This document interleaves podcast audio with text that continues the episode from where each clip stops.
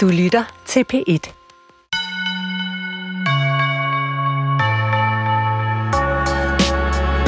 Nyder du et godt glas rødvin til din aftensmad? Eller nyder du fire? Har du nogle gange en kæp i øret? Eller er det med tiden blevet til et helt træ? Mere end en halv million danskere har et skadeligt forbrug af alkohol, og ca. 140.000 er direkte afhængige. En, der har tilhørt den sidste gruppe, er forfatteren Jesper Stein. Selvom jeg har interviewet ham en del gange rundt omkring i årenes løb, har jeg aldrig tænkt over det eller bemærket noget særligt. Og som forfatteren selv konstaterer, inden han går i behandling, jeg er jo en succes. Jeg sidder ikke på en bænk og sutter æblesnaps i mig. Jeg har kone, børn, venner, succes, bøger på paller, priser, oversættelser og film. Men alt begynder alligevel at vakle under Jesper Stein. Ægteskabet, skriveriet og succesen, og derfor påbegynder han et nyt liv som 54-årig. Et liv som ædru. Og det er også titlen på hans nye roman, der fortæller om vejen fra aktiv alkoholiker til tørlagt. Bogen handler om løgnene, den bedrageriske selvopfattelse, behandlingen og frem for alt om den alkoholmytologi, der hersker inden for den litterære verden, hvor sprut bliver lige med kreativ impuls og skabelse. Hvor undergangen bliver hyldet, blot den føder stor kunst. Tænk bare på forfattere som Tom Christensen, Baudelaire, Hunter S. Thompson, Dylan Thomas og Hemingway. Og så er der selvfølgelig spruthovedet over dem alle, den amerikanske forfatter Charles Bukowski, der sjældent optrådte ædru. I'm all for alcohol, I'll tell you. It's. En af Jesper Steins pointer er, at der findes masser af bøger om at være fuld, men meget få om at være ædru. Men nu er der altså kommet en ny, og jeg har forfatteren i studiet i dag. Skønlitteratur på P1 er i gang. Jeg er din vært og hedder Nana Mogensen, og vi lægger ud med et lille stykke musik, der aldrig skulle have lyttet sådan her.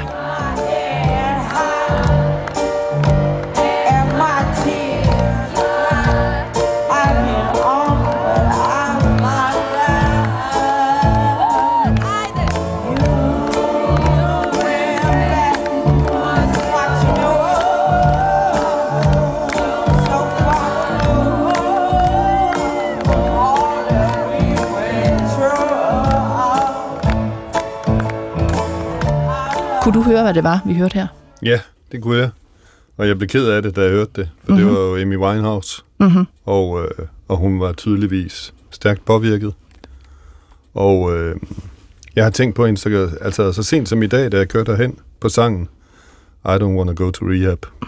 Og øh, jamen, det er jo en super tragisk skæbne, som der er mange af i både i øh, musikkens verden, og i kunstens verden, og jo også i litteraturens verden.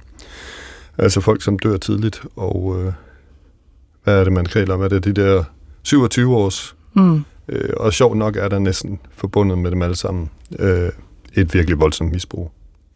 Og jeg, jeg mener, hun dør, øh, Amy Winehouse, fordi det er nemlig hende, der synger i, i tror jeg, den sidste sådan store koncert, hun havde i, i 2011. Hun dør ret kort tid efter af sådan akut øh, alkoholforgiftning, finder man ud af. Hun har jo kæmpet med, med ja. alle mulige former for, øh, for afhængighed. Din bog handler jo om både alkoholisme og det med at blive ædru. Og det er en roman, men den trækker på dine egne erfaringer. Har du nogensinde været så beruset, som Amy Winehouse er i det her klip?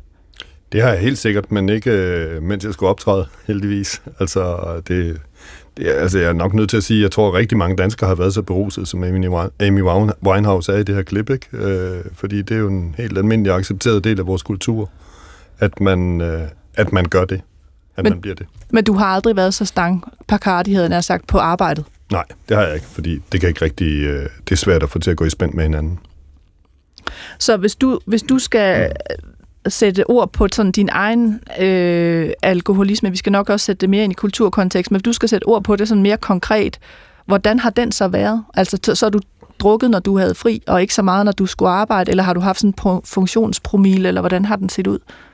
Altså, en alkoholiker er jo en alkoholiker, og så øh, kan der være øh, forskellige kvanti og forskellige dage, og, øh, og der kan være nogen, der skal have vodka om morgenen, og der kan være nogen, der først drikker rødvin om aftenen efter klokken 6. Og øh, altså, jeg har jo haft en, øh, altså en karriere både som journalist og, øh, og sidenhen som forfatter og familie og børn, og, øh, og det er jo også en af de ting, jeg berører i bogen, at nogle af de der ting, altså de strukturer, man skaber i sit liv, de er jo også med til at dæmme alkoholen inde, altså fordi hvis man, øh, hvis man bare øh, altså lod stå, lod, øh, lod stå til og give slip, øh, og gav slip, så vil, øh, så vil strukturen jo bryde sammen. Altså, så vil der jo være et arbejde, som sagde, hov, altså, jamen, du kan ikke møde på morgenen i en brændert, vel? Og der vil være en familie, som vil sige, hov, hvad er det her for noget? Det kan vi ikke acceptere. Og derfor har jeg jo drukket i, øh, hvad skal man sige, i lommer, altså tidslommer, der hvor det var muligt for mig. Øh, før jeg erkendte, at jeg var alkoholiker, som jeg første gang gjorde i 2012, der drak jeg jo bare fordi der var ikke nogen, der påtalte det. Altså Jesper var sådan en fyr, som nok havde et, øh, altså var lidt for glad for rødvin. Og selvfølgelig var der øh, altså øh, kærester og koner og folk tæt på mig, som påtalte det og som kunne se det, og det har selvfølgelig været en del af mit liv, at jeg skulle kæmpe med øh, ligesom at få plads til det og, og lyve og, og benægte det selv.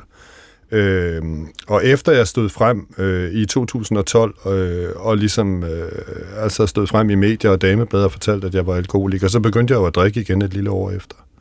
Og, øh, og det var det afgørende for mig, for at jeg kunne få lov til at drikke, at der ikke var nogen, der opdagede det. Så der drak jeg, altså når jeg kunne komme til det. Og, øh, og det var, når jeg var på turné og på skriveophold og ude og holde foredrag, og jeg skulle sove på hoteller rundt omkring i landet og så videre. Ikke? Og, øh, og så fossede det lige så stille og roligt ind i min tilværelse, fordi det viste sig, at øh, der var faktisk ikke så mange, der løftede et øjenbryn. Øh, og det var der jo heller ikke, fordi at jeg netop ikke var i den tilstand, som vi lige har hørt Amy Winehouse, altså som, øh, som gode kolleger og andre har sagt til mig, jamen, jamen, vi så da godt, du har begyndt at drikke igen, men du var jo aldrig sådan, altså du var jo ikke sådan en, man skulle skride ind over for, eller som havde brug for hjælp. Men, øh, men der er sagen jo også, at altså, det, det var jeg jo heller ikke, altså det var jeg jo meget, meget bevidst om, at hvis jeg var det, så var der jo blevet sat en stopper for mit misbrug. Ikke? Så det tror jeg altså... Altså, vi har jo en forestilling om, at alkoholikerne er en eller anden, der bare drikker sig totalt i hegnet. Men altså, størstedelen af de alkoholikere, der er i landet og fungerer, de fungerer jo, fordi de holder det i skak fordi at de går på arbejde og har familie og har børn, som de, hvis liv de ødelægger, øh, lige så stille og roligt, men øh, som holder deres misbrug i skak, så der ikke rigtig er nogen, der skrider ind. Og det er jo, øh, altså, det, det er jo helt givet majoriteten af de aktive alkoholikere i Danmark, der har sådan et liv. Men hvordan fungerer det rent praktisk, mm. altså hvis man øh, så drikker, som du siger, i lommer, altså som du har gjort, er det så noget med, så, så kysser man konen farvel og lugter af, af tandpasta, og så tager man bilen eller toget, så køber man en flaske vodka på vejen og gemmer i tasken, og så når man tjekker ind på hotellet, så begynder man at drikke. Og så inden man skal hjem igen, så tager man nogle mintpasteller og håber det ikke. Altså, hvordan, altså har man små ritualer for, hvordan man gør?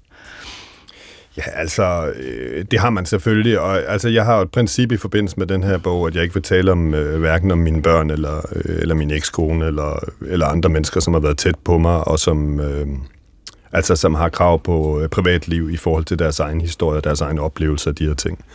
Men, men altså, altså, altså, jeg kunne jo ikke skrive hvis jeg drak. Altså, jeg har aldrig skrevet beruset, fordi det giver slet ikke nogen mening. Det tror jeg, de fleste forfattere ved, at det kan måske lade sig gøre med et par genstande, og så er det slut, ikke? Altså, så er løbet kørt.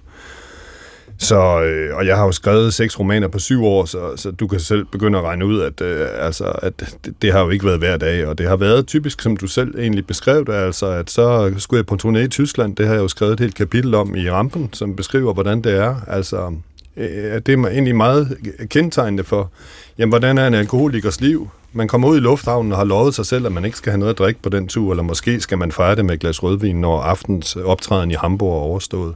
Men allerede når man kommer derud, så sætter man sig ind i baren og tager øh, to store fadøl. Guld selvfølgelig, ikke? Og så er man kørende. Og, øh, og det, det er jo en pointe i bogen, og noget, som alle alkoholikere kender til, at man, giver, altså, at man laver aftaler med sig selv. Ikke? Man afgiver løfter til sig selv, som man 100% sikkert kommer til at bryde i løbet af meget kort tid, fordi man er afhængig. Altså, afhængighed, altså det giver jo ligesom sig selv, at når man er afhængig, så er, er, man, altså, så er der noget, der styrer ens liv, som man ikke selv har vilje over.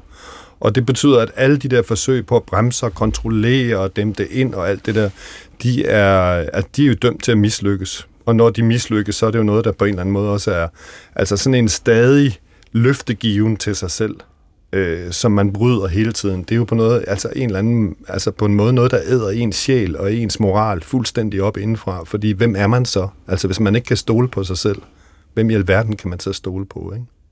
Men nu har du været ædru, øh, så vidt jeg ved, i over tre år. Ja. Men tæller du sådan dage? Altså hver dag, du vågner, så lægger du en dag til? Nej, det gør jeg ikke. Men altså, jeg er meget bevidst om øh, den dag, jeg blev ædru, øh, og den øh, betragter jeg som en anden slags øh, fødselsdag, ikke? Og den, øh, den, den, den, altså, den fejrer jeg. Men nu har du så skrevet en roman øh, om den proces med at blive ædru. Vi skal høre et stykke lige om lidt. Øh, tanken er jo også i virkeligheden, øh, hvorfor skulle det blive en roman? Altså, hvorfor kunne du ikke have skrevet en slags... Øh, Øh, hvad skal man sige, øh, personlig bare erindringsbog om dit forløb, eller skrevet en kronik, eller holdt nogle foredrag. Altså, hvorfor skulle det her omsættes til noget romanstof? Jamen, det skulle det sådan set heller ikke, og det var ikke rigtig noget, jeg havde lyst til, og jeg havde heller ikke nogen planer om det. Øh, Peter Øvig sagde til mig, da han havde læst manus på rampen, at øh, han ville gerne have det der kapitel, vi lige har talt om, foldet ud. Der lå jo en hel bog i det, og det sagde jeg, det kan du godt glemme alt om. Jeg skal aldrig skrive om min alkoholisme. Men altså, han fik jo så ret på en eller anden måde. Og Hvorfor? den bog faldt ligesom ud af mig, fordi jeg blev hyret til at lave et, øh, et bidrag til et forskningsblad i Aarhus, der hedder Stof, som stillede fem sider til rådighed for mig, hvor jeg kunne skrive om... Altså, det eneste krav var, at det skulle handle om stof eller afhængighed. Og der skrev jeg det, som i virkeligheden, altså i noget mere, øh, i noget større form i bogen, er blevet bogens første tre kapitler. Og der kunne jeg jo så godt mærke, at der var en energi i det her stof, og min gode øh, ven Christine Englund øh, læste det og sagde til mig, jamen altså, det, du er nødt til at arbejde videre med det her, fordi der er en helt vild energi i det. Og det kunne jeg godt mærke, der var. Og så, altså, jeg er jo ikke kronikskriver, jeg er ikke god til mening og, og lange, komplicerede argumentationer. Jeg er forfatter, og, øh, og, og det var, altså, den, det var den bog, jeg skulle lave. Det, det var der så ikke nogen tvivl om. Den faldt sådan, altså faktisk nærmest ud af ærmet på mig på to måneder. Ikke? Skal vi ikke prøve at høre noget fra begyndelsen? Fordi den, den starter jo faktisk øh, med, at du, du står og venter, og du skal ind til ligesom den første øh, behandling, og du ved ikke, hvad det er. Du har ligesom nået øh, Bunden. bunden, og så der på side 11 og 12, der, der, der, altså, Ja. der gør du ligesom op. Så lad os prøve at høre noget af det. Ja. Nu er jeg her på kajen med min erkendelse og mine løgne. På flugt fra alt og mig selv i håbet om at redde resterne af mit liv. Jeg er så hyper, at jeg ikke rigtig kan mærke min angst. Jeg forsøger at sejle udenom den, styre væk fra alle de tanker, der fylder mig med panik. Det lykkes, og så alligevel ikke. Jeg sejler afsted på en overflade af påtaget ro, men nedenunder er jeg usikker på alt og alle. Alle de ting, jeg har troet på i mit liv, er væk. Alt det, jeg har troet om mig selv, er væk. Jeg er væk. Alle mine ord, de er blevet gennemsigtige. De kan gennemlyses af den nye sandhed om mit liv, hvor løgnene bliver til støv. Alle de ting, andre tror om mig. Det sidste er for massivt. Det er svært at holde ud og tænke på. Det er endnu sværere at lade være. Det er fortidens fejltagelser. De ligger som vejsidebomber, når jeg ser tilbage på mit liv. Og det er bare et spørgsmål om tid, før de eksploderer op i hovedet på mig. Alle mine løgne, alt mit pis. Jeg er tørret ind. Jeg kan kvases med en sprød, knitrende lyd. Jeg går gennem dagene med samme følelse, som når jeg havde drukket, og havde en grynet erindring om rusen med blanke steder eller et regulært blackout. En følelse af at have begået uundskyldelige fejl, alvorlige fejl, kapitale svigt, som kræver straf og skæld ud, fordømmelse, bortvisning. Men jeg er ædru, og jeg kan ikke dulme det væk. Jeg kan ikke ringe til nogen og få dem til at sige, at det betyder ikke noget. Jeg kan ikke længere finde den knap i mit indre, der starter benægtelsens kædereaktion. Så slemt var det da ikke vel. Jeg har svigtet min kone, mine børn, mine nærmeste, min familie, venner, alle. Jeg ser ned i vandets solspejl. Jeg ved, det er slut. Jeg ved, at jeg er nået til vejs ende med alkoholen. Jeg ved bare ikke, hvor jeg skal hen nu, og hvordan man kommer derhen, og hvordan der er. Hvis jeg ikke kan komme derhen, så går alt i opløsning. Så forsvinder hun, så forsvinder børnene. Jeg mister min evne til at skrive. Alle vender mig ryggen. Det er en slange, der æder sig selv. Jeg skal væk fra dette liv, men hvordan og hvorhen? Når jeg ikke ved hvordan og hvor, hvordan kan jeg så tro på, at det findes? Og hvis ikke jeg kan finde troen på, at jeg kan blive ædru, hvordan kan jeg så komme derhen? Lige meget hvad, så ender det med døden. Hvis det sted ikke findes for mig, så dør jeg. Så dør de eneste ting, der betyder noget i mit liv. Og bagefter dør jeg. Når man ikke har sine vigtigste ting mere, så dør man. Ja, øh, Jesper Stein, her noget af, af det første kapitel i din øh, nye roman Ædru. Øhm, du sagde også, at du var holdt op med at drikke tidligere, og ja. så begyndte du et år efter. Ja. Øhm, så hvad er anderledes dengang, det stykke, vi lige har hørt? Altså, hvad, hvad gør den her ædru-tur anderledes end den forrige? Jamen, det er jo sådan set det hele bogen handler om. Det er jo behandlingen. Altså, øh, første gang, der... Altså, jeg havde nogle venner, som havde været på Minnesota-kur, og det havde jeg faktisk ikke lyst til. Øh, og det var ikke, fordi jeg ikke synes dengang, at jeg ligesom havde taget på mig, at jeg var alkoholiker, og det var den vej, jeg skulle. Men jeg tror, der har været en, øh, altså i det ubevidste en del af mig, som havde det sådan lidt, det der Minnesota, det var nok ikke lige noget for mig, fordi så kunne jeg jo risikere at blive helt udrenset i hovedet, ikke? og blive helt ren, ren og ædru. Ikke? Så det var jeg da lidt bange for. Øh, og det her, det er jo en bog, som beskriver den for mig, øh, den for mig altså mest øh, øh, selvkonfronterende, voldsomme, øh, erkendelsestunge forløb, jeg nogensinde har været i mit liv, og jeg har både været i terapi og parterapi og alt muligt andet. Ikke? Øh, så, så det er det og, det, og det er et forsøg på at beskrive, og det havde jeg meget øh, altså modstand mod, fordi der er jo alle mulige hensyn at tage, og, og det er jo så også, altså det kunne være den anden forklaring på, hvorfor det ikke er en, øh, en biografi eller en kronik, som du siger, jamen det er jo fordi, at øh, som der står på... Øh, på et af de første blade i, i romanen, så er, så er alt andet end mig, altså fiktivt. Og det er det jo selvfølgelig både af hensyn til mine pårørende, men i allerhøjeste grad også af hensyn til alle de mennesker, jeg har mødt i behandling, som jo aldrig nogensinde skal kunne åbne den bog og genkende deres historie. Ja, fordi man, man møder nogle forskellige mennesker i bogen, også øh, med alkoholikere, som du siger, der så ikke har nogen, øh, hvad skal man sige, øh, forbindelse til de virkelige personer, du har mødt. Man møder også nogle behandlere i bogen. Men det, og der er også forskellige steder øh, nævnt i bogen, både de der behandlingssteder, eller de behandlingsrum, der bliver skabt, men jo også tidligere bare, der har fyldt noget i dit liv og i andres liv. Øh, og da jeg skulle lave det her interview øh, med dig, der foreslog jeg dig faktisk, at vi skulle mødes på en af dem, fordi jeg tænkte, hvor er det egentlig bedre at tale om alkohol og alkoholafhængighed end på en bar. Så jeg foreslog, at vi skulle mødes på den øh, legendariske Københavner Bar, der ligger lige øh, inde i øh, centrum af København over for et stort forlag, der hedder Bobi Bar. Og det er egentlig fordi, at der har siddet ufattelig mange forfattere og drukket ja. derinde. Øhm, og så sagde du, det havde du virkelig ikke lyst til. Hvorfor havde du ikke det? Og det var ikke, fordi jeg havde tænkt at købe dig en øl. Men altså, Nej, hvor, det, det ved jeg godt, Nana, men det, det havde jeg jo ikke, fordi bogen hedder jo ikke druk. Den hedder ædru. Den uh. handler om at blive ædru. Den handler om, hvad det så er, der sker inde i en, og hvor svært det er hvordan behandlingsforløbet er, forløbet er, og hvad det gør ved en, og hvad der skal til. Altså, og så handler den jo også om en mand, som har brugt hele sit liv på at spejle sig i en verdenslitteratur, som er fuld af schusser, som er fuld af maskuline, kæmpe store egoer, med, altså, som dyrker en helt vild forfaldsæstetik. Så øh, for mig at sidde på lige netop den bar af alle, det vil være helt, helt forkert, øh, fordi øh, det er slet ikke der, jeg er, og jeg synes sådan set, at, øh, hvad skal man sige, drukrummet, øh, og det er jo også det, bogen øh, beskæftiger sig med, drukrummet i litteraturen, det fylder alt det, det skal. Altså, der er slet ikke behov for flere gentagelser, i hvert fald ikke for mig. Jeg har i hvert fald ikke behov for at læse det, men jeg har også brugt 35 år på at studere det meget, meget grundigt. Ikke? Så derfor sagde jeg nej tak. Men når du taler om det, så, så lyder du faktisk næsten helt vred. Altså er Bobi bare sådan et sted, hvor du tænker i virkeligheden, bum lortet. Altså ikke lige konkret Nej, med Bobi. det er det ikke, og jeg har også været derefter. Altså, jeg, øh, altså prøv at høre, jeg, altså, jeg, jeg kender ikke nogen ædru alkoholikere, som ikke synes, at, at alle jer, der har et sundt forhold til alkohol, lige skal have lov til at feste og, og drikke og drikke af hegnet og gøre lige, hvad søren I vil. Altså, det er jo slet ikke det, det handler om. Det handler jo ikke om hyggen og alt muligt. Det handler om, at, øh, og det handler den her bog jo også om, at der er små 150.000 mennesker, som er afhængige og som øh, lever et liv, som de får ødelagt fuldstændig i smadret for dem selv og for deres omgivelser. Og det er et problem. Og det er jo dem, man møder i bogen. Det er jo ikke alle de andre, som, som har det fint nok med, med alkohol. Og jeg har også været på Bobi bare et par, par gange siden og, øh, og drikke kaffe, og, og det har jeg slet ikke noget problem med. Altså, så du er ikke bange for at falde i, når du kommer ind i en bar, altså ind på en bar nu, for eksempel? Nej, jeg er faktisk slet ikke bange for at falde i, hverken i det ene eller det andet eller det tredje sted, og heller ikke i nogle livssituationer.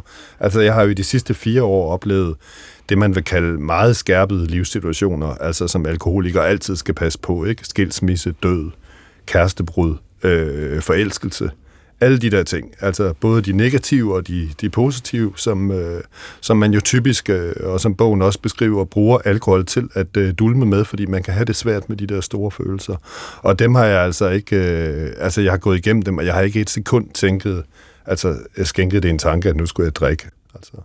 Lad os øh, hoppe til det øh, tema, du jo selv øh, introducerer, altså den her litterære drukmytologi, altså at, at alkoholisme og, og forbrug af alkohol fylder enormt meget øh, altså i litteraturen. Du, øh, da du øh, er på vej til at blive ædru, læser du forskellige bøger, blandt andet øh, Ejner Mark Gudmundsens øh, Sindets Trammer, og en anden bog, vi skal vende tilbage til. Og den kan du godt lide, siger du, fordi øh, den er blottet øh, for den både rå og æstetiske svælgen i nedturen, som fylder mine reolhylder, og som har haft så gode kår i dansk litteratur for Tom Christensen over Benny Andersen og Dan Tyrell til Jan Sonnergaard og Jaja Hassan. Øh, og senere så taler du om dine helte, øh, og det er jo alle fra Baudelaire til Rimbaud til F.P. Jak, og øh, altså alle de her mennesker, som øh, besynger alkoholens vidunderlige egenskaber. Og en af dem, der gør det, har jeg fundet et lille klip, vi skal høre med. Øh, det er Jan Sondergaard. Og øh, i 2012, der udgiver han en kronik, øh, hvor han skriver om sit syn på alkohol. Øh, og jeg læser bare en lille smule op øh, af kronikken. Den bliver trygt i Politiken i 2012. Han skriver, mit syn på vin og spiritus er ganske enkelt, og har ikke ændret sig det mindste siden første gang, jeg smagte det. Jeg synes simpelthen, det er godt. Ganske enkelt, uden nogen modifikationer. Alkohol er godt. Så siger han, øh, bogstaveligt talt, hver eneste gode oplevelse, jeg har haft som voksen menneske, har involveret alkohol og så fortsætter han. Øh, lad os lige prøve at høre et lille klip med ham. Jeg lavede et uh, interview med ham i 2013, fordi han havde skrevet forord til uh, Tom Christensens herværk i ny udgave. Og uh, ja, så foreslog han, at vi skulle mødes på en bar, og så kan vi tale om bagefter, hvordan han optræder i din roman. Mm. Ja, altså, jeg, jeg synes jo af, af forskellige grunde, det var meget sjovt at gå ind på Le Sommier, som er en, en af de første deciderede vin, øh, vinorienterede restaurant. På den måde det er vinen, som er, er nummer et, og maden kommer så som nummer to. Øh, man vælger vinen først, og, og så maden bagefter, hvis man gør det rigtigt. Men vi skal jo ikke have noget at spise, så vi drikker en, en, en let morgon, lidt Beaujolais, som øh, går fint, når vi kun lige har lidt, lidt, lidt brød til og, og lidt vand. Og grunden til, at jeg foreslog det her sted, det er, Øh, fordi jeg egentlig begyndte at tænke på, at der er en ting, der er fuldstændig fraværende i, i Jastrag, Struk, i, i herværk, og det er netop den dimension, som vi sidder med nu. Øh, altså den kulinariske, at det også smager et eller andet. Alkohol jo altså også er mere end, end bare et eller andet, man bliver fuld og beruset af. Ja, øh, Jan Sondergaard døde, som jeg husker det, ganske øh, øh, få år efter øh, det her interview. Hvad tænker du, når du hører det her klip? Ja, hvad tænker jeg? Altså, jeg har det jo meget ambivalent med Jan, som jeg også, jeg vil ikke sige, altså han var jo ikke en ven på den måde, men jeg kendte ham jo PFR der, og mødte ham nogle gange. Og øh, altså jeg synes jo, at han, han har lavet nogle fremragende bøger. Øh, han har også lavet nogle, der ikke er så gode, og det er der mange forfattere, der har, ikke? Og så, så er han med i min bog, fordi han måske er en af de få forfattere, som ligesom toner rent flag. Altså, øh, og i den her kronik, der toner han jo altså helt vildt rent flag, kan man sige, ikke? Øh, omkring sin øh, begejstring for alkohol. Øh, og, øh, og jeg har taget ham med i bogen, fordi, og jeg har taget den her kronik med også, fordi altså, jeg synes, det er et eksempel på noget helt øh, stupidt. Altså grænsende til. Altså, jeg kan, ikke, jeg kan ikke forestille mig, at man vil have trykt den kronik i politikken, øh, hvis ikke det havde været Jan Sonnergaard eller en eller anden forfatter, fordi det er jo helt vildt, hvad han får sagt øh, af, øh, af ting i den. Altså, øh, det du lige læste op, det er relativt fredeligt, men altså, øh, en af hans pointer er jo, at øh, folk, der ikke drikker, de er kedelige, og de også er nogle øh, altså, upålidelige øh, sociale nasser, altså de nasser på alle dem, øh, der drikker, ikke også, ikke? Og, øh, og jeg havde, øh, altså som jeg også har skrevet i bogen, jeg har jo også været på sådan en tur med ham, som, som du var der, og været rundt med ham, da han havde udgivet den bog, der hedder Om atomkrigens betydning for Wilhelm Funks ud, øh, ungdom, hvor vi var rundt på en masse bar om natten og havde det skide hyggeligt, og dengang drak jeg jo også, ikke? Og så har jeg mødt ham et par gange efter, jeg blev ædru og det kan man så læse sig til, hvordan det gik. Men, men skal vi ikke prøve at høre lidt øh, øh begyndelsen jo, af side? det er ikke, fordi det er så vigtigt på den Næh, måde, men altså... Men, det, men, der med at men møde, det, jo... det der med at møde, altså det synes jeg er nemlig interessant, ja. bare øh, lidt af kapitel 6, det der med at møde en, man før har været på druk med, nu er man selv ædru. Ja. Det er den anden ikke. Ja. Jamen, skal jeg ikke tage her? Jo. Jeg er vred på ham over den kronik. Måske mest fordi jeg et eller andet sted, som jeg ikke har lyst til at mærke, kan genkende den følelse fra min aktive tid. Jeg møder ham i en lufthavn i Paris. Han har lige spist på La Tour d'Argent, og han fortæller om middagen og vinen, især vinene. Jeg har en fortid som madanmelder, så det giver god mening. Da han er færdig, siger jeg, jeg er blevet en af de upålidelige nasserøve, Jan. Nå ja, jeg har godt hørt rygter, men det er du nu ikke. Du er bare holdt op. Du er et fint menneske. Jeg er alkoholiker, Jan. Jeg drak for meget. Vi står lidt og kigger på hinanden. Han smiler sit venlige, varme smil. Der er ikke mere at sige. Han er rød i hovedet på en måde, jeg kender alt for godt, og det kommer trist.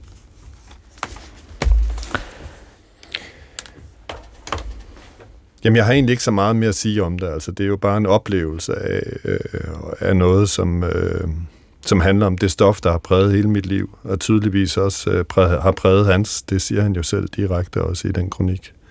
Og, øh, og som vi jo er indlysende årsager har et øh, forskelligt syn på. Og det har man jo. Altså, hvis man er øh, hvis man drikker og er aktiv, øh, og jeg skal ikke udtale mig om, om, om Jens Sonnergaard øh, var alkoholiker eller ej, det synes jeg sådan set heller ikke, jeg gør. Men, øh, men altså, øh, jamen så, så synes man jo, at det er mega fedt, og, og, dem, der, og dem der over på den anden side af, af floden, de, de, de er meget kedelige, ikke? Men når man så kommer derover og kigger, så tænker man, hvad foregår der her, ikke? Altså, og, og det kan jeg da huske, at da jeg læste den kronik, så tænkte jeg, jamen, altså, det er jo helt, altså, helt tosset og, og, og underlødigt og, og, og faktisk lidt pinligt, ikke? Men altså, jeg kan jo se, at den er blevet genoptrykt, så ja, held og lykke med det. Jeg har fundet, øh, fordi der, der er flere digterskæbner, som du også kommer ind på, at når du taler om den her litterære øh, drukmytologi, og hvordan det er gået nogle af de her digtere. Ja. Jeg har fundet et, øh, et andet klip, som på flere måder er interessant. Øh, det knytter sig til den historie, du også fortæller i den her roman, nemlig historien om Ole Lund Kirkegaard, forfatteren ja. Ole Lund Kirkegaard. Øh, de fleste kender ham, øh, hvis de kender ham fra, øh, fra de her legendariske børnebøger, altså Ola Frøsnapper, Gummi Tarzan, Otto at Næshorn. Han arbejder som øh, folkeskolelærer i mange år, så siger han op, og så dør han ret kort tid efter. Han bliver kun 38, og øh, han dør i 1979. Øh, og her øh, i det her klip, vi skal høre nu, der er det hans øh, enke. De blev skilt kort tid inden han døde. Øh, Anne Lise Kirkegaard, hun er i aftenshowet i 2008 for at tale om Ole Lund Kirkegaard. Og det her med hans forbrug af alkohol. Prøv lige at høre, hvad hun siger. Han drak også meget, og havde gjort det i en stor del af sit, øh, sit liv. Ja, øhm, men på den måde, at det jo, altså at han jo sagtens kunne fungere, altså det, det, det var, jamen det var noget, han havde med hjemmefra, vil jeg sige. Mm. Det havde man været vant til i familien der, men det, han kunne jo fungere med det langt, langt, langt hen ad vejen, og en, altså i, i mange, mange år var det jo heller ikke noget problem for os som familie. Men han, han, øh, han døde som 38 år. Det er jo, det er jo, det er jo tidligt. Hvordan døde han? Jamen, han døde, øh, altså det var jo faktisk et ulykkestilfælde. Øh, han døde på den måde, at, øh, at øh, han fik et ildebefindende og faldt om i sneen, og så frøs han simpelthen ihjel. Øhm, og, og mange troede jo, at, at det var sådan efter en kæmpe kanon øh, druktur, men det var det rent faktisk ikke. Altså, Ole havde det på det tidspunkt ikke ret godt sådan rent fysisk. Øh, han havde haft lungebetændelse, han havde ikke... Øh, Jamen, han havde ikke levet ordentligt, sovet ordentligt, spist ordentligt og så videre. Og I var lige blevet skilt et par måneder inden? Tre måneder, ja, ja. for inden, ja. Så, så øh, jeg, vil, jeg vil sige, at det var ulykkeligt, at det skete. Ja. Hvad tænker du, når du hører det her klip om Ole Lund Kirkegaard? Jeg kender ikke, jeg har ikke hørt det før. Jeg har ikke lyst til at skulle sige noget om øh, Ole Lund Kirkegaards enkes oplevelse af tingene. Jeg kan kun sige, altså jeg har læst Jens Andersens glimrende bog, og det er en lidt anden historie, han fortæller. Det er jo en, den vildeste ekspresderut, man overhovedet kan forestille sig, der foregår på to-tre år, og så er han død. Ikke? Og hvorvidt han havde et lille befindende øh, på vej hjem fra Kronen, som han jo var, øh, Øh, og døde der ved Barret Kirke, det ved jeg ikke, men der er jo beskrivelse af, hvordan det hjem ser ud, og hvordan døtrene kommer hjem, og flaskerne vælter ud fra et rum, og det er jo, det er jo alkohol. Altså, der er jo alkohol ud over hele hans liv, og ud over hele hans afslutning i en grad, som er meget, meget voldsom. og som, øh, og som påvirkede mig meget, da jeg læste det første gang, det må jeg sige. Altså, der var jeg aktivt drikkende, og var voldsomt påvirket af det, fordi at... Øh, Hvad tænkte du da? Jamen, ja, altså jeg tror ikke, jeg kan sige, at jeg sådan tænkte et eller andet sådan meget bevidst, men jeg blev meget øh, rørt og øh, altså berørt af det, ikke? Og det gør altså alkoholikere, de er jo selv, når, når de drikker, så er de jo meget følelsesfulde, ikke? Så jeg blev meget berørt af det på en eller anden helt absurd måde, ikke? Også ikke, fordi øh, altså jeg levede jo det liv selv, altså ikke ikke i den grad, som øh, Ole Lund Kirkegaards liv endte, men jeg var jo aktivt øh, drikkende, ikke? og kendte alt til, øh, altså, til, hvad skal jeg sige, den dødsdrift og den øh, selvdestruktionsdrift, som ligger i alkoholen, og hvor meget det ødelægger alt omkring en. Og det er jo det, Jens Andersens bog beskriver meget præcist. Så, øh, så, øh, så jeg følte mig jo nok øh, ramt et eller andet sted, som, øh, som jeg hurtigt forsøgte at dulme med et glas rødvin. Ikke? Der er et sted i din... Øh i din bog, hvor, hvor jeg faktisk øh, næsten fik indtrykket af, altså om du nærmest anklagede litteraturen for at have bidraget til din øh, alkoholisme, eller de her fortællinger øh, mm. om øh, alkoholens øh, positive effekt på skabelse. Du skriver, øh, her er mit problem. Jeg skal ikke bare have bortopereret alkohollysten det er næsten det mindste.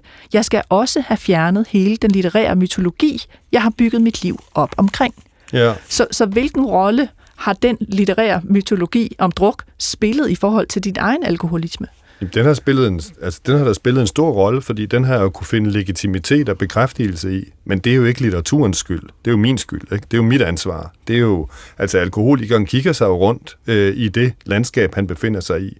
Og hvis man vokser op, som jeg er, i et hjem, hvor der var bøger alle steder, hvor vi talte om litteratur hele tiden, jamen så er det jo så ikke øh, altså fordrukne fodboldspillere eller golfspillere, man prøver at få øje på.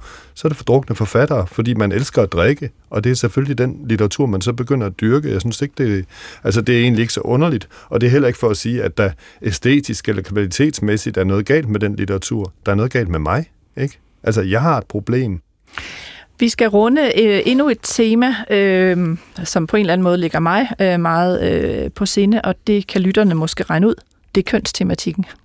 Fordi ja. der er øh, en, en stærk kønstematik, hvordan man indvender og drejer det i forhold til, øh, sikkert både i forhold til alkoholisme, men også i forhold til øh, kvinder, der drikker. Og det kan være kvinder, der bare nyder alkohol. Øh, det er ikke særlig nemt at finde nogle af dem, der står frem. Øhm, og da jeg skulle research til den her udsendelse, prøvede jeg ligesom at tænke, okay, øh, jeg kan godt se, at, at øh, der er ret mange mandlige kunstnere, der har tørlagt sig, eller er blevet tørlagt og, øh, og stået frem. Altså Ole Mikkelsen nævnte du selv på et tidspunkt, har skrevet mm. om det, ikke? Øh, Ejner Mark Gudmundsson kendte jeg også, ikke? Per Olof Enqvist, ham vender vi tilbage til.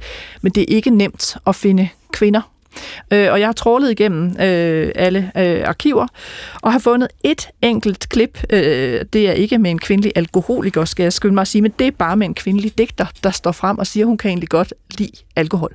Og det er fra en udsendelse fra 2008, lavet af Torben Steno, ja, som, øh, som selvfølgelig handler om alkoholens lyksalighed. Og han er gået på værtshus med forskellige mennesker, der, der, der åbent siger, at de kan godt lide alkohol af de 10 gæster, han har haft, er der været, har der kun været en kvinde. Det er digteren Ursula øh, Anka Olsen, og øh, her det næste halvanden minuts tid taler hun altså om sit forhold til alkohol. Du ved jo udmærket godt, at Sundhedsstyrelsen de siger, at kvinder kun må drikke 14 genstande om ugen. Det overholder du ikke ret tit med. Nej, det, det tror jeg vil... Det, det er nok kun, når jeg er i, i sådan arbejdslejr, så at sige i ja. arbejdslejr, så, ja. så, så er du under de 14? så, så er jeg måske nok under de 14, ja. Hvordan kan det være, at sådan en spinkel kvinde som dig synes, at det er helt okay, at du har ikke engang skyld eller skam, eller noget som helst over, at du hælder mere end 14 genstande ned i din Nej. spinkle krop? Ja, ja men det, det ja, ja, mit overjeg har ikke, ikke noget imod alkohol. Hvor meget drikker du, hvis man sådan på en uge? Altså, så, altså det, det, er ikke, det er jo ikke systematisk, det ved jeg godt. Nej, men altså, det kommer selvfølgelig lidt an på, hvor mange ting, der lige sker. Men altså, jeg er jo altså, jeg er ret sådan god til at, at øh, slå til, hvis der opstår en fest, kan man sige. Og Altså, så, du, er meget socialt anlagt, og næsten al social aktivitet i det her land, det er forbundet med ja, det, det bliver det jo meget hurtigt. Det er rigtigt. Det, det, altså, hvis det foregår om aftenen, så er, der, så er der jo nogle øl eller noget vin med. Ja. Men er det egentlig ikke et problem, at man stort set ikke har nogen som helst sociale øh, begivenheder, uden at man øh, drikker? Jeg synes det ikke. Jeg, jeg synes, jeg har det dejligt med at drikke. Jeg synes, det er glimrende. Øh, jeg synes, det er... Altså, at, at, at jeg selv bliver så sød, når jeg bliver fuld. Altså, jeg bliver ligesom så, så rar og kærlig og, og øh, interesseret i andre mennesker. Ja, her altså øh, digteren Ursula Anka Olsen, der var taget på bar med øh, Torben Steno, og, og det handler om alkohol, og jeg skal for en god ordens skyld sige, at øh, Sundhedsstyrelsen har jo lavet øh, anbefalingerne om siden det her program fra 2008. Altså nu hedder den i dag øh, max 10 genstande om ugen, øh, og det gælder for begge køn, max 4 per gang, og slet ikke noget alkohol til folk under 18. Øh, Jesper Stein, hvad, hvad, hvad er din kommentar til det her klip? Det lyder som om, hun har et fint forhold til alkohol. Og det, Men du sagde, mens det spillede, eller du grinede lidt, sagde, det her klip kunne du godt huske. Ja, altså nu er det så ikke det, jeg kunne huske, øh, du spillede, men jeg kan godt huske det der interview, og øh, der blev jeg mærke i, hvordan hun fortalte om øh, i sin tid, om hvordan altså alkohol åbnede hende. Mm. Øh, altså ligesom lukket op, hvis man er lidt generet, hvis man er sky eller et eller andet, man får et par glas, og så er man pludselig, hvad skal man sige, øh, på socialt niveau med omverdenen, som man måske, altså, øh, det kender jeg jo selv, og det tror jeg, der er utrolig mange, både alkoholikere og, og folk, der som Ursula har et sundt forhold til alkohol, som kender til, at det er en... Øh, altså, man kunne sige, der var nok ikke øh, 140.000 alkoholikere og 800.000, der drak for meget, hvis alkohol øh, gjorde, altså ikke gjorde noget fantastisk ved en. Det gør det jo. Det er jo derfor, øh, man kommer derhen, ikke? Altså, de første 3-4 genstande, eller to, hvis man er en spinkel kvinde, som Torben Steno sagde, den var nok ikke gået i dag, men øh, altså, de gør jo noget ved en, de nivellerer jo en og, og er totalt skønne, ikke? Men øh, problemet for sådan nogen som mig og, og de andre alkoholikere, det er jo, at, øh, at en er for meget og 15 er for lidt, som man siger, ikke? Men hvordan tror du, det kan være, at, øh, at jeg jo nærmest så jeg kunne finde en kvindelig digter, der taler om, hun kan faktisk godt lide at, at, at drikke alkohol. Jeg har øh, nærmest ikke kunne finde nogen, der, der sådan kunne stå frem, som, som havde haft et alkoholmisbrug øh, af kvinder inden for kulturverdenen. Og, Ja. øh, jeg kan komme i tanker om en enkelt dansevært måske, eller sådan, Ja. men, men, øh, men ikke sådan forfattere heller. Øh, hvordan tror du, det kan være? Altså er det mere skamfuldt for kvinder øh, at drikke end for mænd? Det er det 100% afgjort. Hvorfor altså, det? Jamen, fordi at, øh, altså, der, er jo, der er jo alle mulige ting i livet, som jo bare er meget mere skamfulde for kvinder end mænd, og vi har jo sådan et syn på det, jeg tror også, jeg nævner det et sted i bogen, altså at, øh, altså, den fulde kvinde, som bliver voldtaget, hun er jo selv ude om det. Det er jo ikke mange år siden, man tænkte sådan på det, ikke? Mens den fulde mand, som, øh, som banker nogen, han er jo bare fuld og, øh, og festlig, ikke også? Ikke? Og der, der er det fuldskaben, der undskylder ham, ikke? Mens hos kvinderne, der er det fuldskaben, som giver dem skyld, ikke også? Ikke? Og det er jo et helt det gennemgående fænomen. Altså den fulde moder. Findes der nogen mere foragtelig skikkelse øh, end, den, end, den, end den fulde moder, ikke? Mens den fulde far, jamen han bliver dysset lidt ned af moren og lagt i seng, ikke? Du nævner øh, også i øh, din roman, at der er en del bøger, der betyder meget for dig, øh, da du øh, bliver tørlagt. Øh, jeg har allerede nævnt den ene, Ejner Mark Gudmundssons øh, Sindets Strammer, øh, hvor han også beskriver det her med at blive ædru. Men den anden bog har jeg simpelthen taget med. Øh, vi skal høre et klip med forfatteren lige om lidt. Det er den, jeg sidder med her. Per Olof Enqvists Et andet liv kom i 2009, en ordentlig mobbedreng. Ja. Øh, hvad kom den bog til at betyde for dig, da du selv var i gang med at blive ædru? Jamen, altså, den kom til at, jeg vil ikke sige til at betyde alt, men den kom til at betyde utrolig meget for mig, for det blev på en eller anden måde ligesom, altså han blev sådan en slags øh, Virgil, der førte mig ned i underverdenen og, og viste mig vej igennem, altså selvom han stak af nogle gange og forsøgte at slå sig selv ihjel, ikke? men altså, øh, som, som ligesom, altså historien er jo, de sidste 100 sider af bogen, de handler om den her fase i Paolo Vinkvist liv, hvor han med en voldsom øh, viljestyrke forsøger at drikke sig ihjel. Det var 10, eller det var mere end 10 år, og det er på det her tidspunkt i hans liv, hvor han er den mest anerkendte og hedrede, internationalt kendte øh, skandinaviske dramatiker og forfatter, der er, der er spillet på scener i hele verden. Han er gift med Lone Bastholm, der er, øh, hvad hedder det, øh, skuespilchef på det kongelige teater og kulturattaché i Paris og så videre. Han har penge og prestige, han har alt, ikke? Men han forsøger simpelthen at drikke sig ud af livet øh, med en dødsdrift, der er øh, meget voldsom.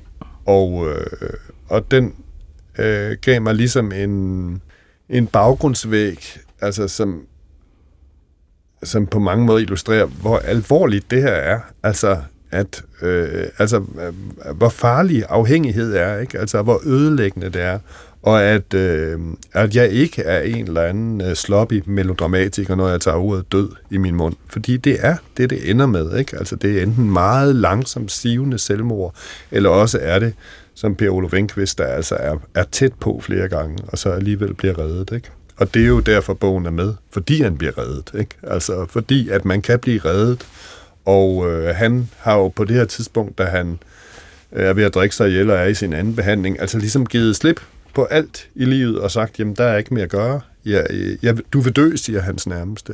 Øh, jeg vil ikke dø, jeg vil leve, skriger han, men han vil alligevel drikke, ikke også? Ikke? Og, øh, og han kan ikke skrive mere, og han kan ikke være noget for nogen, og, øh, og han har givet op. Og så kommer han i en tredje behandling, hvor han får lov til at tage Altså det er selvfølgelig noget, der virker meget stærkt på en forfatter som mig. Han får lov til at tage sin Toshiba vi tilbage i, øh, i 90, ikke? så det var sådan en, en stor computer og bærbar med. Og han får også lov til at skrive på den, han får lov til at ringe til sin kone en gang om dagen. Det måtte man ikke dengang. Og så skriver han sin, øh, altså Kaptajn Nemos bibliotek, skriver han en tredjedel af den i den her behandling, og finder ud af, at han kan faktisk skrive igen, efter han stort set ikke har skrevet noget i 10 år og så bliver han reddet. Og det er en, altså, jeg skulle lige få tårer i øjnene, altså, det er en smuk, smuk historie, men den er fandme også forfærdelig, altså. Har du været bange for, øh, at alkoholen skulle koste dig evnen til at skrive? Jeg har været bange for, at alkoholen skulle koste mig evnen til alt. Altså, det er jo, det, det er jo den vej, det går, og selvfølgelig også det.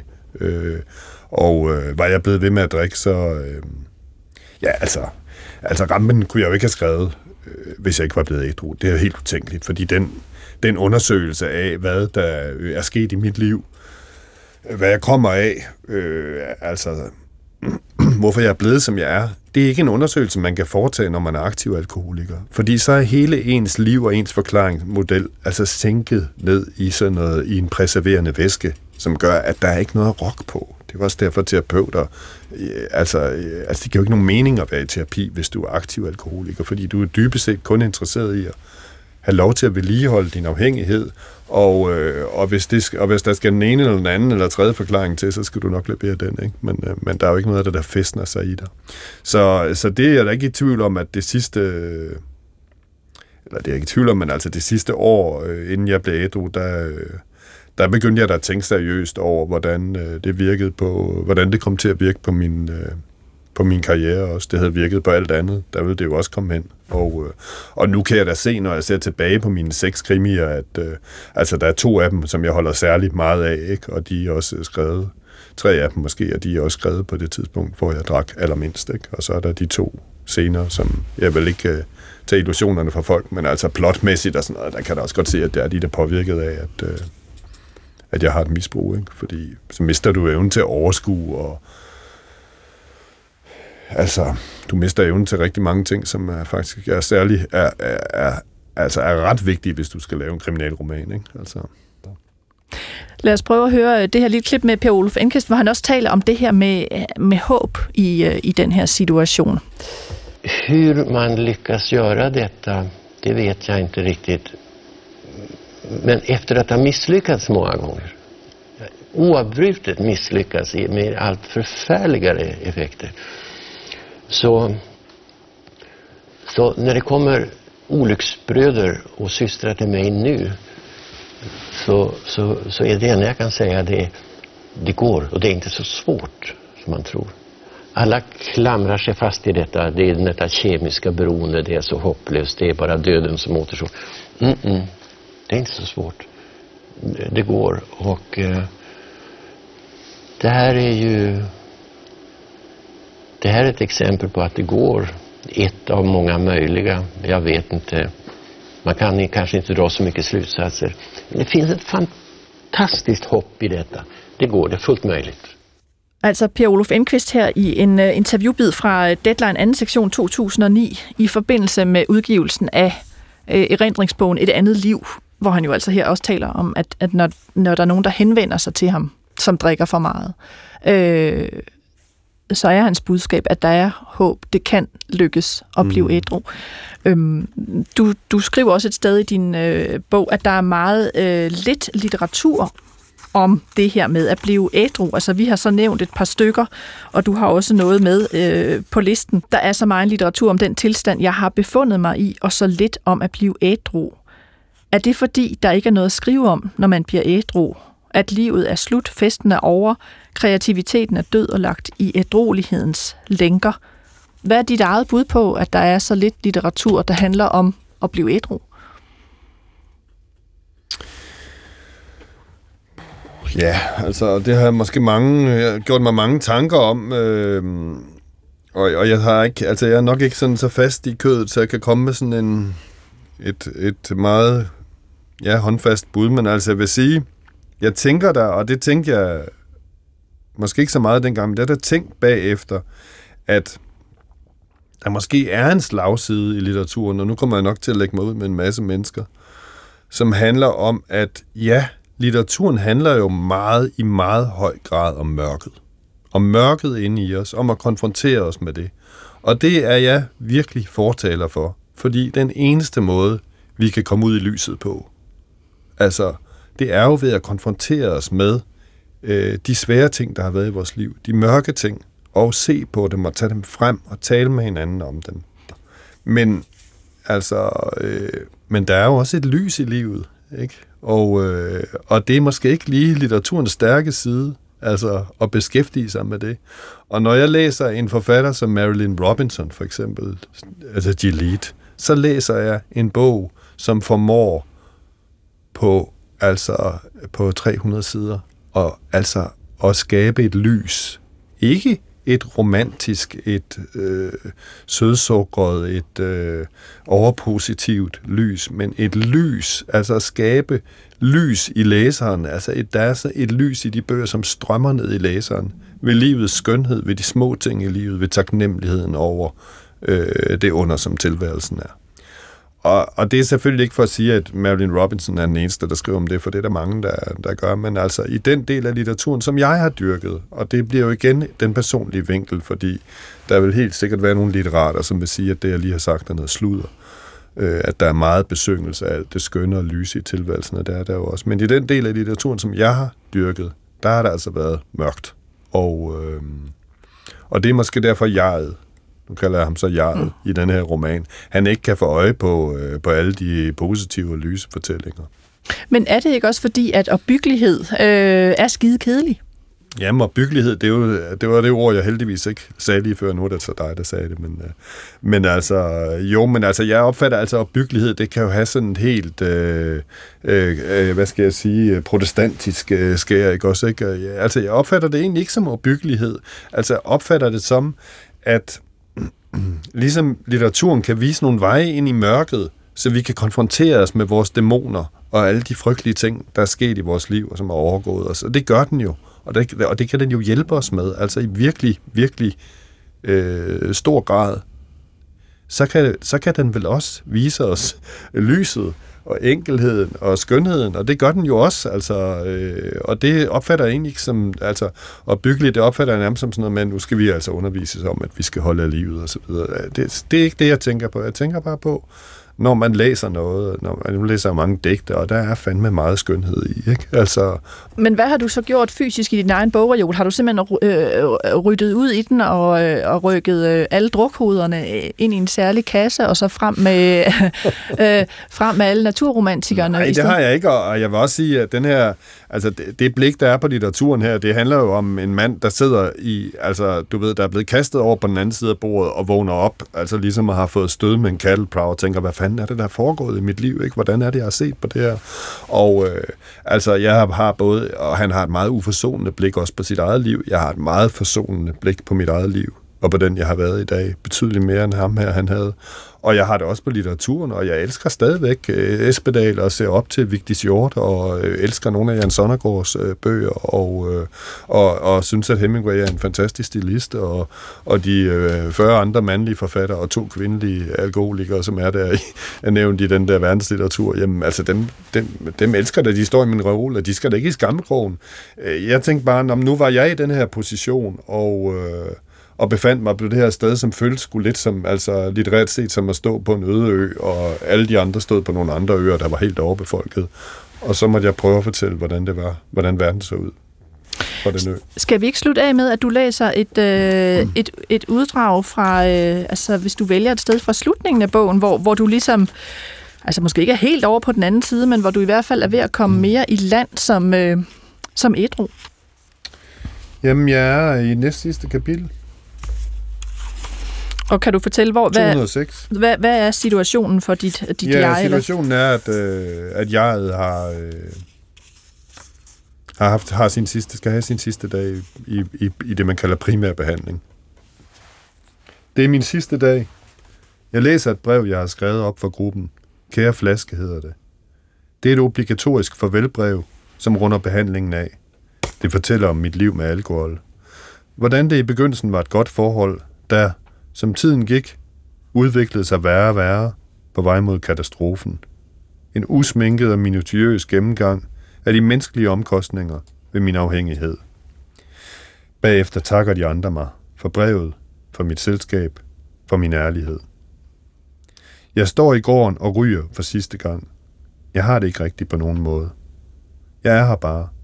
Jeg åbner min mobil. Der er kommet mail fra statsforvaltningen. Jeg ved godt, hvad der står. Jeg behøver ikke læse den. Supervisoren slutter dagen af med at spørge mig, hvordan jeg vil holde mig ædru. Jeg taler om AA-møder, nærvær, træning, sindsrobøn. Han ser på mig. Det er godt, siger han. Du kan altid tage kontakt, hvis du er på den. Tak. Og så har jeg en god og en dårlig nyhed til dig, siger han. Ja. Den gode er, at du har fået dine følelser igen. Og den dårlige? Den dårlige er, at du har fået dine følelser igen. Efter behandlingen sidder jeg på en granitbænk foran diamanten og ryger og drikker te. Himlen er lyseblå og skyfri. Solen står lavt og kaster lange skygger ud over havneløbet. Jeg kan mærke vandet, lugten af det. Dets lyde giver mig ro. Jeg åbner mailen fra statsforvaltningen. Jeg er blevet skilt. Det er en ny situation. Det ændrer ikke noget. Jeg skal ikke drikke igen. Nu er jeg ikke længere til eksamen. Mit ønske om at blive ædru er afløst af et ønske om at forblive det. Jeg er ædru, fordi det er det eneste, der giver mening. Jeg ved ikke, hvordan jeg er kommet herhen, men jeg står her nu. For you I was a flame.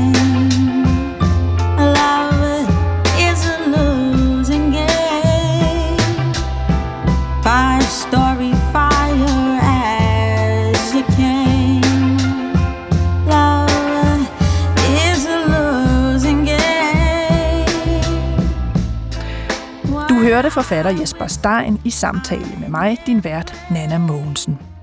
Jesper Steins nye roman hedder Ædro og udkommer i de her dage på Politikens forlag.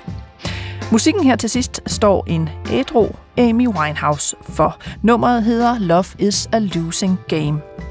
I udsendelsen talte vi også om følgende bøger.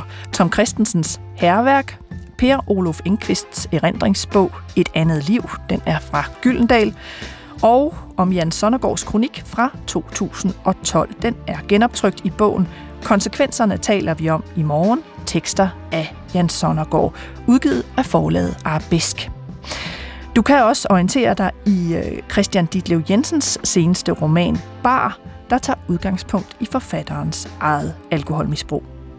Romanen er indstillet til øh, DR Romanprisen i år. Husk, at du altid kan skrive til mig på litteratursnabelag.dr.dk litteratursnabelag.dr.dk Vi høres ved. For you I was a flame.